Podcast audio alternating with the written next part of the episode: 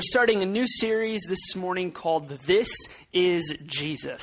And it's going to be three weeks. And what we're doing in the book of John, there is actually seven different times that Jesus says, I am, and you fill in the blank. So he says, I am the light of the world, or I am the doorway, or I am the truth, the light, and the way. And this morning we're actually going to be talking about when Jesus says, I am the bread of life. So if you have a Bible, go ahead and turn with me to John chapter 6, um, 25, verse uh, 25 through 35. And before I want to read it, because I don't have time to read the whole chapter, I just want to kind of give you a little bit of context, a little history about what's going on. Um, we actually talked about it if you've been with us in the Reach series. Uh, we shared a little bit of the story, but how many remember when Jesus takes five loaves of bread and two fish and he multiplies them? Okay, so this story just happens. Jesus just multiplies these five loaves and these two fish to all these people, and all these people witness this incredible miracle, and Jesus is tired. And so after this, he hops in a boat, and it says that he gets in a boat and he goes all the way across the Sea of Galilee, to try to get away from all these people. Well, the people find out that he's going across the sea, so they follow him. And this is where we pick up in verse 25. If you don't have a Bible, you can follow along with us on the screen. And it says this When they found him on the other side of the sea, they said to him, Rabbi, when did you come here? Jesus answered them, Truly, truly, I say to you, you are seeking me not because you saw signs, but because, not because you saw signs, but because you ate your fill of the loaves. Do not labor for the food that perishes. Just kind of check that off. That's going to be important later. Do not labor for the food that perishes, but for the food that endures to eternal life, which the Son of Man will give you. For on him God the Father has set his seal. Then they said to him, What must we do to be doing the works of God? Jesus answered him, This is the work of God that you believe in him whom he has sent. So they said to him, Then what sign do you do? You ever do that with Jesus? All right, God, I want to believe in you, but give me something, right? Give me a sign. So they say, What sign do you do that we may see and believe you? What work do you perform? Our fathers ate the manna in the wilderness, as it is written, and he gave them bread from heaven to eat. Jesus then said to them, Truly, truly, I say to you, it was not Moses who gave you the bread from heaven, but my Father gives you true bread from heaven. For the bread of God is he who comes down from heaven and gives life to the world. They said to him, Sir, give us this bread always. And Jesus said to them, I am the bread of life. Whoever comes to me shall not hunger, and whoever believes in me shall not thirst. Huge verse right there. And um, before we get into the rest of this message and kind of break this down, I want to set something up for you. Um, I want to take this passage and kind of just uh, expound on a few things before we go back into it. Um, so, philosophers have this term that they call hyper reality. And basically, what it is, it is a term that is basically saying a false reality. You ever know people that just kind of live in this false world or this false reality or they set these false expectations for themselves. Like they're like i want to be a millionaire but they continue to work at mcdonald's and blow all their money on video games. You know what i'm saying? Like they have this false idea of what their life can become but they're not working towards anything. Um, hyperreality is an exaggerated life. It's a presentation of life that actually exceeds the reality of life. Hyperreality basically captures our imagination um, and it convinces us that life could be like this. A false reality is maybe we're kind of sold this bill of goods by pictures and media and social media. You ever, you know, you scroll through somebody's page on Facebook and you're like, man, their life is just so interesting. But you know they're kind of like editing it. You know they're only putting the good the good moments, the snapshots, and you kind of feel horrible about your life because so and so is eating a steak dinner, and you know you just finished like eating a, a frozen hot dog or something. You know what I'm saying? Hyperreality is a world that is presented to our senses through stories, symbols, and pictures. And those things that are presented to us are actually more attractive than the things they represent. Right? Um, so let me, let me give you a few examples, and I'm going to give you three of them. Um, the first one is this You ever go into a bookstore and you walk in and you see this magazine rack? And on this magazine rack is like these flawlessly sculpted people You know what I'm saying? Like their faces are like the perfect size, the perfect color. Their bodies are perfectly chipped, just perfect. Um, in 2010, I, I, worked kind of in that world where um, I was actually the guy that would edit people's faces and like, put it on a magazine. Okay, so here's what you see when you walk into the magazine. You see these this this this image that culture has defined like hey this is the image that every woman should look like or this is the image that every man should look like. But what you don't see behind it is the um, the professional photographer that was hired the uh, $20000 lens that he puts on his camera um, the right lighting that he sets up the professional makeup artist that they bring in to kind of fix it all right. And then on top of that they bring it to a guy who's like really gifted at photoshop. So he takes away every blemish. Um, he takes away curves, or maybe he adds curves where there needs to be curves. He does everything that he possibly can to sell you on this person looks this way. So by the time you get the final product, you believe it, but at the same time, you have no idea what's gone on to get that image. Do you see what I'm saying? Um, and, and women oftentimes live under that tyranny because they've bought into this cultural standard of what beauty should look like. Um, and, and, a lot of times, a lot of men buy into that and they keep their wives under that hold because they think, hey, you should look like this. When in reality, it's, it's impossible because we don't all walk around with a professional makeup artist and, you know, photographers taking pictures of us with $20,000 lens and the right lighting and all that kind of stuff. Let me, let me give you another example. Um, anybody in here grew up watching The Cosby Show? Anybody? Um, I was watching an episode in order to kind of prepare for this, and I noticed something because I know a lot of people are like, it's kind of like this coin term, like, oh man, that's just a Cosby family. I mean, their family is just so perfect, you know. It's just, it's kind of like the Cosby Show. Um, here's, I don't know if you ever realized this. Um, the dad on the Cosby Show was a doctor, and the mom was a lawyer. So obviously, two kind of prized uh, professions in our culture, but they were always home. Like a doctor is a really busy guy, a lawyer is a really busy person, yet they were always home. And then if you ever notice, like their kids like never defied them, right? And every episode almost ends with the mom and dad in bed, like giggling, laughing, snuggling, and then going to bed like everything was fine. If you're married and you have kids in here, you know that's not the case. You know, you know you got nights where you turn over and you're like, I swear to God, if she touches me, I will kick her out of this bed. So then what happens? You, you see this show and you're like, man, when I grow up one day, I want to have a family like that. I want to be that husband. I want to be that wife. And then you get married, and what happens? Because you've bought into this hyper reality, this cultural standard, you've been sold this bill of goods. And then you get married, and reality sets in, you're like, wait, whoa, why is my oldest son like not doing what I'm telling him to do? Why is my husband not responding, or why is my wife not responding like I need her to? You're presented with this vision of a family life that is just not real. So, so let me give you uh, another example. Um, maybe when you were a little girl, you grew up watching these Disney movies. Any little any girls in here you grew up watching the Disney movies? Um, where these beautiful princesses or these beautiful girls always fall in love with this handsome prince.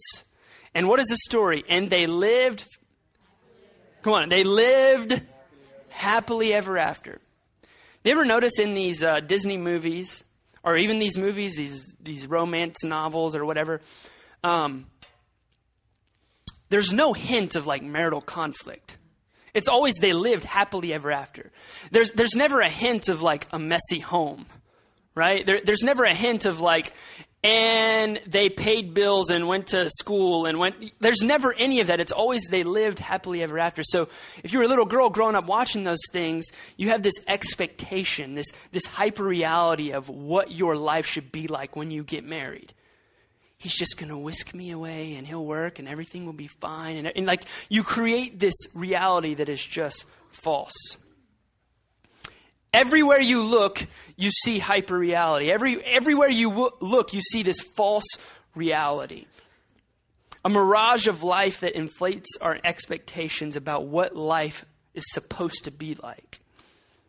How we're supposed to look, or, or the relationships that we're supposed to have the money that we should make, or the toys and gadgets that we're supposed to own. Maybe the sexual experience that we're supposed to have. You have this hyper reality of like, this is what I want. All these exciting, exhilarating things that you're supposed to constantly be experienced if we're going to have this life that is going to be happy and fulfilled. That is hyper reality.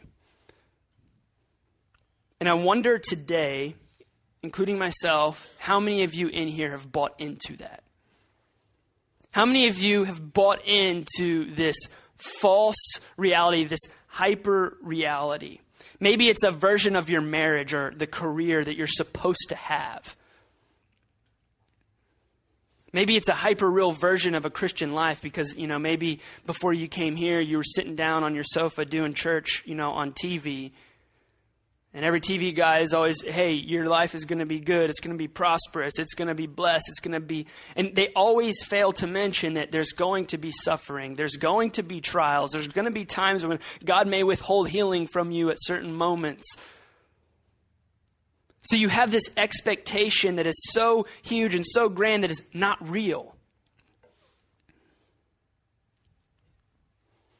Where have you bought into hyper reality? Where have you bought into a false reality? Because here's the problem with hyper reality is it creates an intense discontentment in our lives.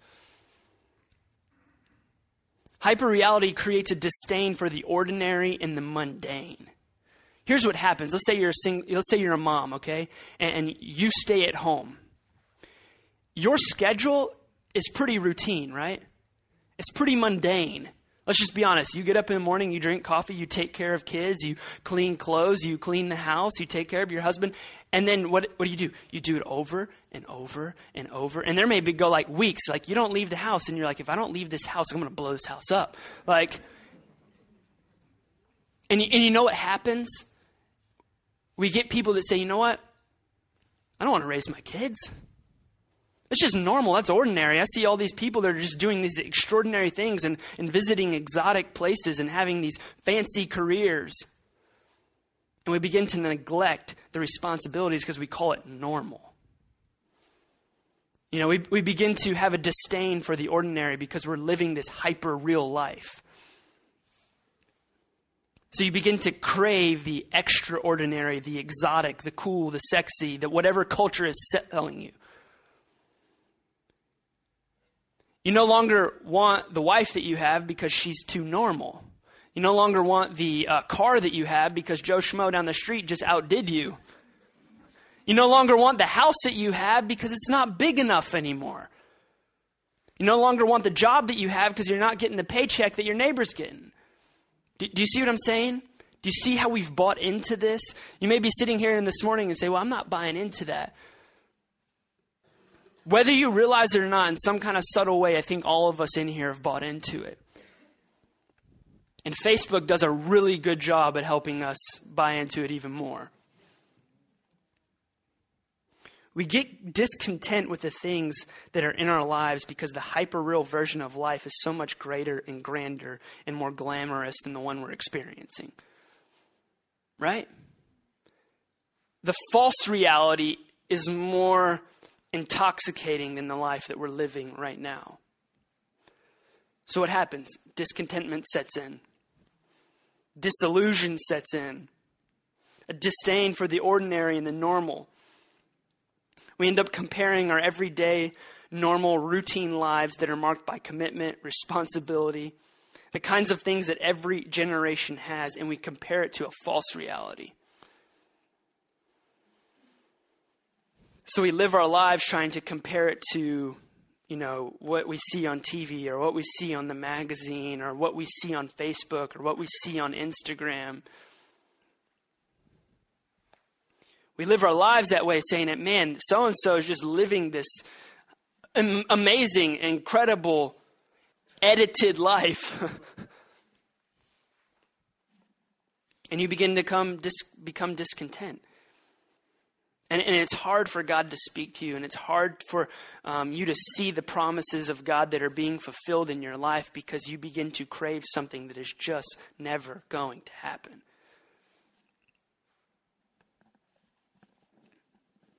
You begin to say to yourself, My life is bland, it's boring, it's ordinary, it's simple. We're always comparing our lives to the edited digital lives of friends, wondering if we're missing out on something. So, hyper reality is essentially this I'll be happy when blank happens. I'll be happy when X happens. And here's the crazy thing in that, let's say blank comes along, then you go, no, no, no. I'll be happy when blank happens. And then it happens. No, no, no. I'll be happy. Do you see what I'm saying? This cycle that just repeats for the rest of your life over and over and over. No matter how comfortable our lives become, no matter how big your bank account gets, we're always going to be looking for something more. We're always going to be looking for something bigger and better. The next hit, the next fill. Culture becomes the ultimate addiction. This downward spiral, always needing a bigger hit to satisfy the growing cravings and actually becoming less free in the process. So, so here's what happens is we begin to crave, crave this hyper reality, this false reality of life, and we begin to work our butts off to get there and we work and we work and we're, we're, we're wasting valuable time working for things that are not going to last. And by the time we actually achieve them and we get them, then we look back and we either have like mounds of, of, of debt or, or we have all these friends at one time that we're really close to, or a wife or a kid that we've left on the wayside because we're working so hard to try to live out this exaggerated life. Now, I'm sure there's some in here this morning who would say, That's me. I live in that world. I live in that false reality. I'm striving. I'm, I'm constantly discontent. I'm constantly comparing my life to everyone else's life. I'm constantly comparing my marriage to everyone else's marriage, my bank account to everybody else's bank account. And we live in this continual state of uh, comparison, creating this discontentment over and over.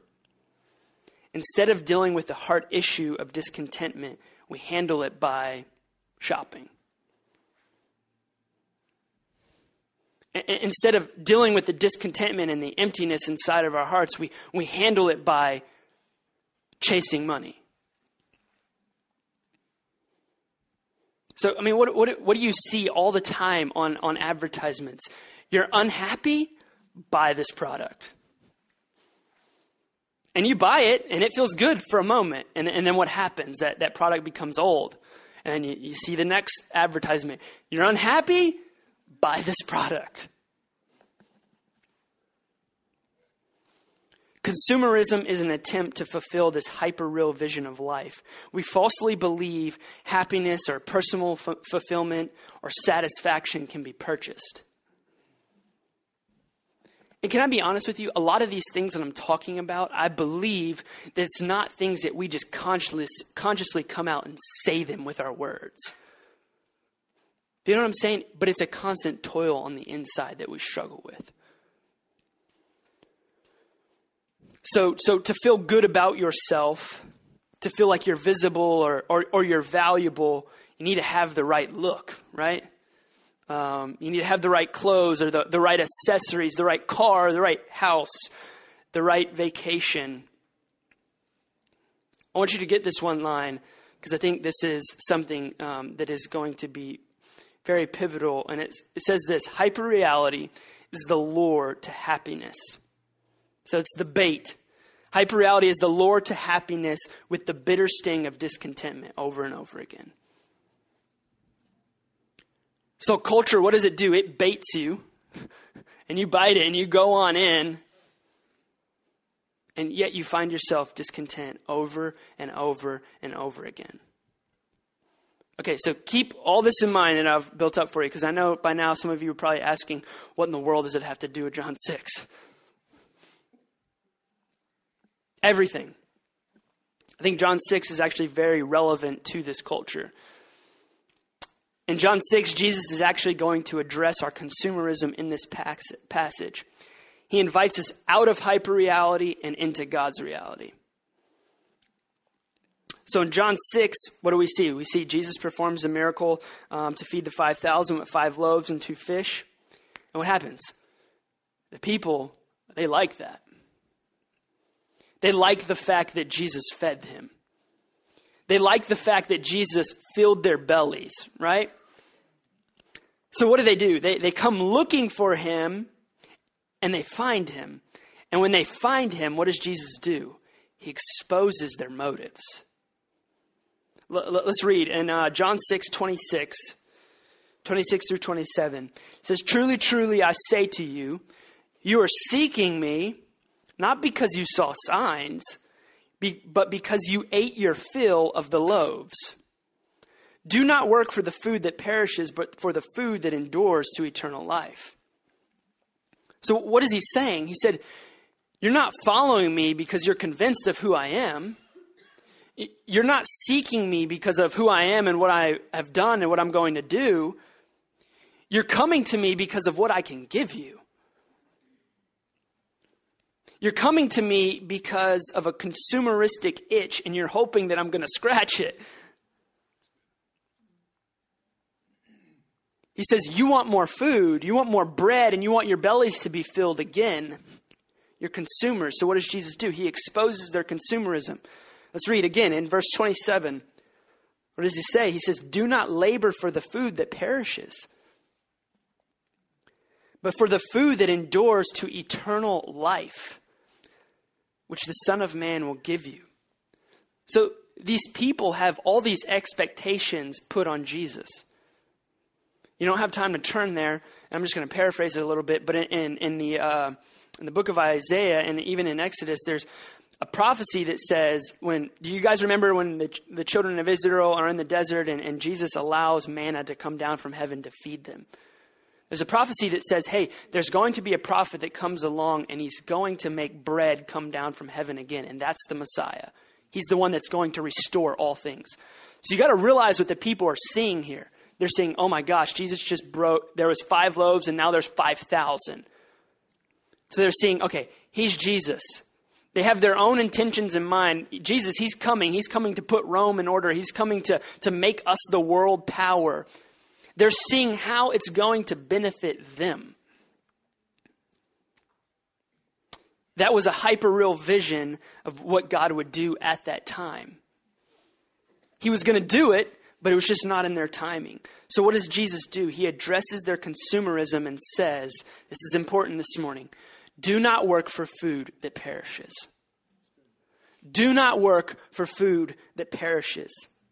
In other words, don't spend your time and energy on stuff that has a shelf life.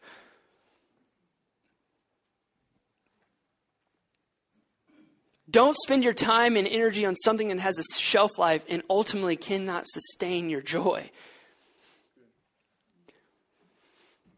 Don't, don't expend your life pursuing these experiences hoping that they're going to satisfy you.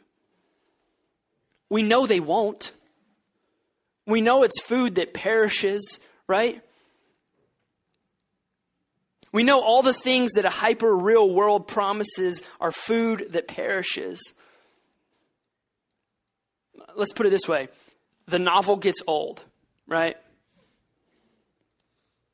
Today's fashion is just tomorrow's goodwill drop off.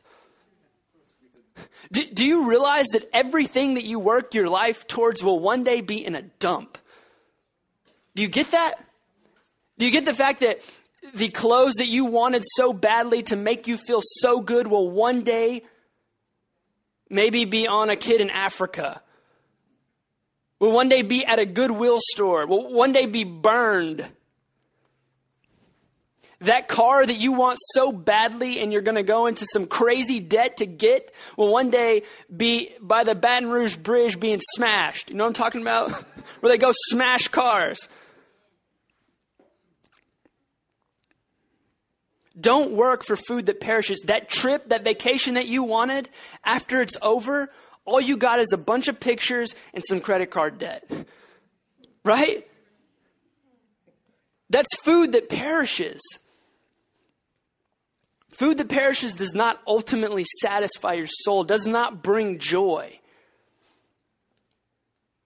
Now, here's the thing don't get me wrong. I don't want you to get the wrong perspective here. I'm not saying that going on a vacation is wrong, okay? Or, or having nice things is wrong. What I am saying, though, is if you put your hope and your joy in those things, it's going to fail you. It's food that perishes. It's, it's food that has a shelf life. Be, if you're a teenager in here and, and your whole mentality is like, if I just had this kind of relationship, if I just had a boyfriend, if I just had a girlfriend, that whole mentality, that whole lifestyle is something that cannot carry you through sustainable joy.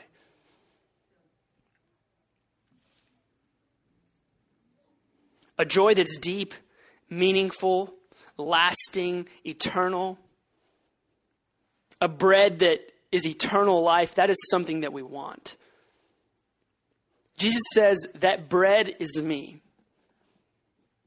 He says, I am the bread of life.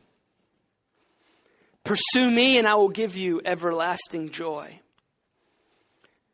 Only Jesus and Jesus alone, He is the full life. He is the meaningful life. He is the abundant life. He is the blessed life. Him and Him alone. Jesus says it's not found in anything that hyper reality is selling you, it's found in me. Now, here's the contrast that, it, that I kind of laid before you this morning. You have two things going on. Hyper reality says this if you want to have life, you've got to exert your energy and deplete your resources. You have to go broke in an attempt to find the life that consumerism promises you. That's hyperreality. Here's what Jesus says He says, No, no, no. I am the bread of life that will be given to you. You don't have to deplete your resources. You don't have to exert your energy. You don't have to go broke to have this bread. What does he say? I'll exert my energy. I'll deplete my resources. This bread will be broken for you. You don't have to earn it. You don't have to work for it. You don't have to labor over it. All you have to do is receive it, and He gives it to you. That's the freedom of the gospel. Is it's not you trying to be a good little person, a good little girl, or a good little boy and trying to work so hard to get to a place. It's you just trusting in Jesus and saying, God, I give up. I've been working and I got a lot of baggage. I, I trust you. You see, here's what consumerism says you've got to find life at cost to yourself. Here's what Jesus says I'll give you life at cost to myself. I'll be broken so you can be made whole. I'll be cast out so that you can be brought in. I'll be condemned so that you can be forgiven. I'll be rejected so that you could be accepted. That's the generosity of the God that we serve. Here's the other problem with hyperreality is it's all surface. There's just like this unbearable lightness to it. It's just this like it's like this facade. I'm not a construction guy, but you guys know that stuff. It can't be stucco. It's like some fake stuff. I don't know what it is, but you know that stuff they spray on buildings, and every single building that you see it on, that you always see like the threads of it and the stuff just breaking out of it. It's like this cheap material. You know what I'm talking about? It's kind of like that. That's what hyperreality is. It looks good for a moment. There's this sheen to it. It's, it's kind of like, you know, you, you get the Apple phone or the iPhone, you're like, yes, oh. I've done that to like four phones. It's like all of a sudden that, that beauty, that beauty, that, that glamour, that, that stuff that you wanted, and then you drop it.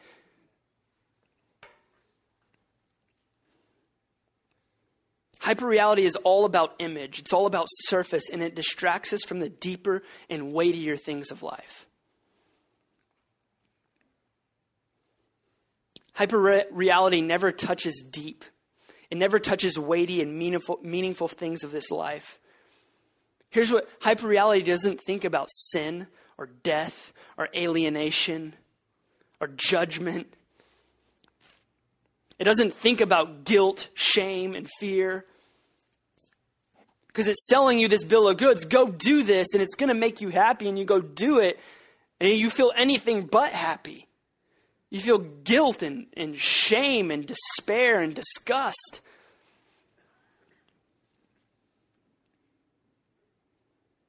It doesn't think about brokenness or the world's brokenness. It wants to stay on the surface of things like cool and, and, and sexy and, and glamorous and hip.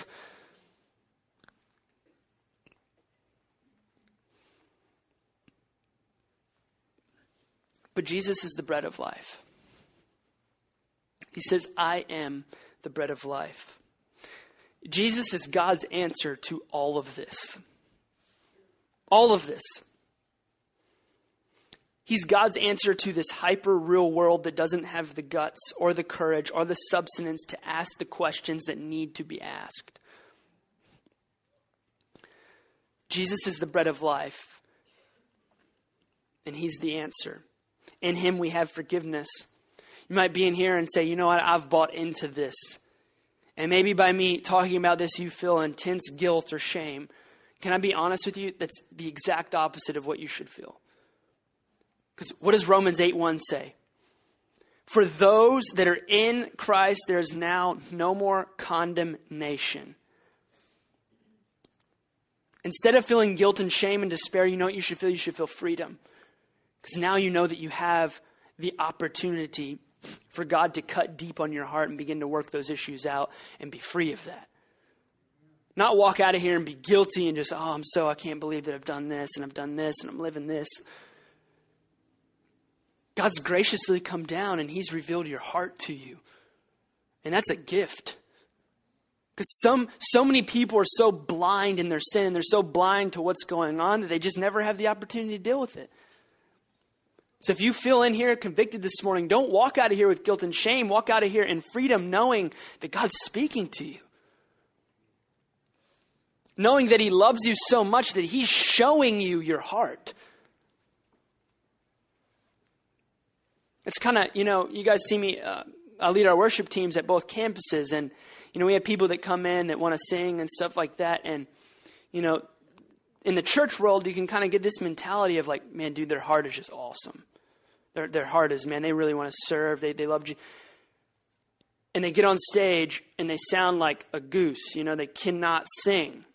And can I be honest with you? When you're in the congregation, you're not just going, oh my God, their heart is just so beautiful. You're going, tell them to stop singing, right? That's not what you hear. And so if I didn't come to them and lovingly say, hey, listen, um, it's, it's not working out. don't go try out for American Idol. Okay, I don't want to break your dreams, but don't do it. That's the most loving thing that I could do before I would ever let somebody come up here and embarrass himself on stage. Right? So if Jesus is convicting you this morning, it's the most loving thing that he could do.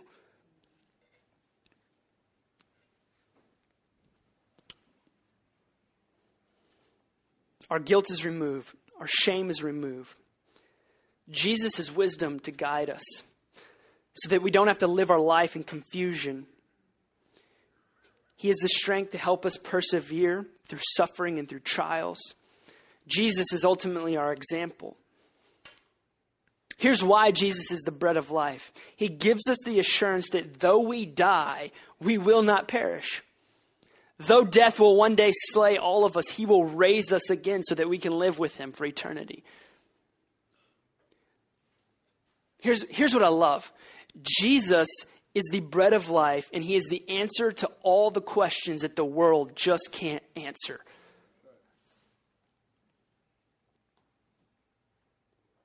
We have something bigger to live for than, than name brands or consumerism or amusement or entertainment. We're part of the kingdom of God. We have something so much bigger and grander to live for.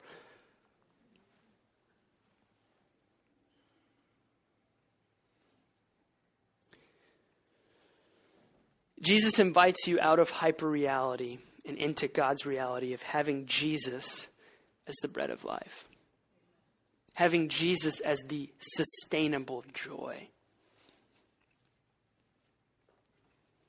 Consumerism says, I come to Jesus and he gives me what I want.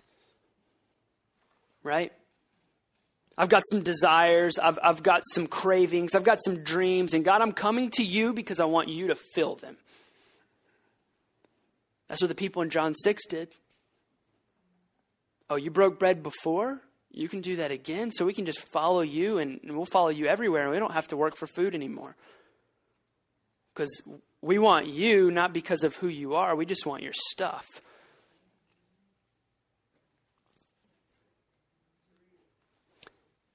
That's treating Jesus as a means to your own end instead of treating Jesus as the ultimate end. Do you get that? That's saying, I'll come to you because of what you'll do for me. God, I'll come to you if you can answer all my questions. God, God, I'll come to you if you can give me what I want. And many of us turn away from Christ and pursuing a relationship with Jesus because he just didn't give us what we want. And how many of you guys know sometimes the best thing in the world for your kids is to not give them what they want? Because if you give them what they want, then they never learn. I think Jesus, in a loving, gracious way, does the same thing to us at times. So here's how we should come to Jesus it's coming to Him and saying, I want you. Uh, God, I just, I want just you. You're the bread of life. You're the, you're the food. You're the drink. You're what I want. Many of us kind of envision Jesus as like um, this genie and we can rub the lamp. And he comes out, and we go, All right, Jesus, so what I want this year from you. All right, I want a bigger house, bigger truck. This is what I want. This is what I, this is what I need. I need you to fix this. I need you. Uh, I don't have much money in my bank account. Can you can you help me out on that?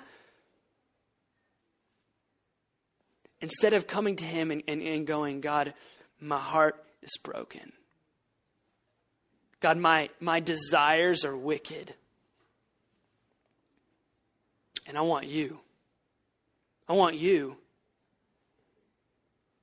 Jesus is not a means to the end, He is the end. He is the end.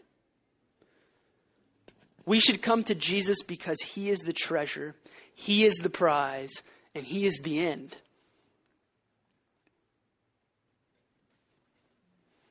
No matter what you have to die to, or leave behind, no matter whatever you have to forsake or repent of, you want Jesus as your end.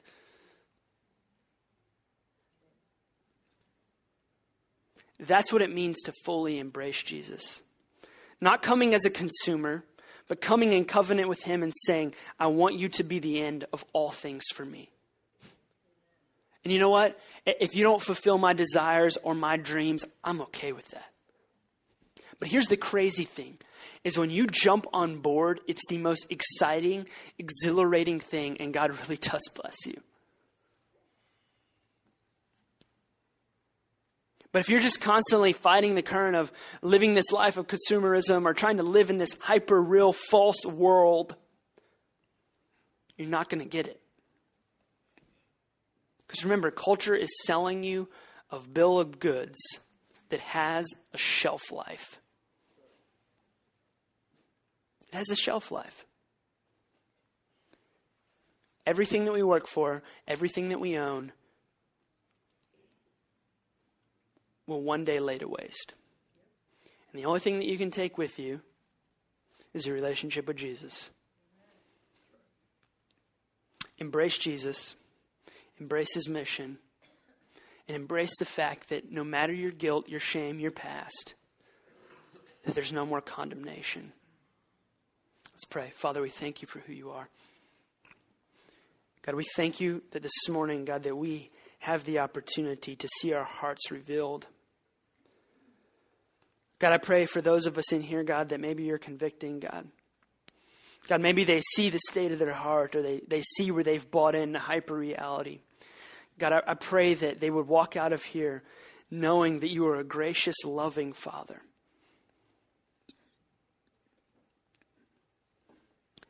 God, I pray that you would help us to see that you are the end of all things, God, that we don't need to pursue external things, God, for peace or for joy or for happiness, God, that, that you are joy, that you are everlasting, God, that you are the bread of life. God, we thank you that we can come to you. In Jesus' name we pray.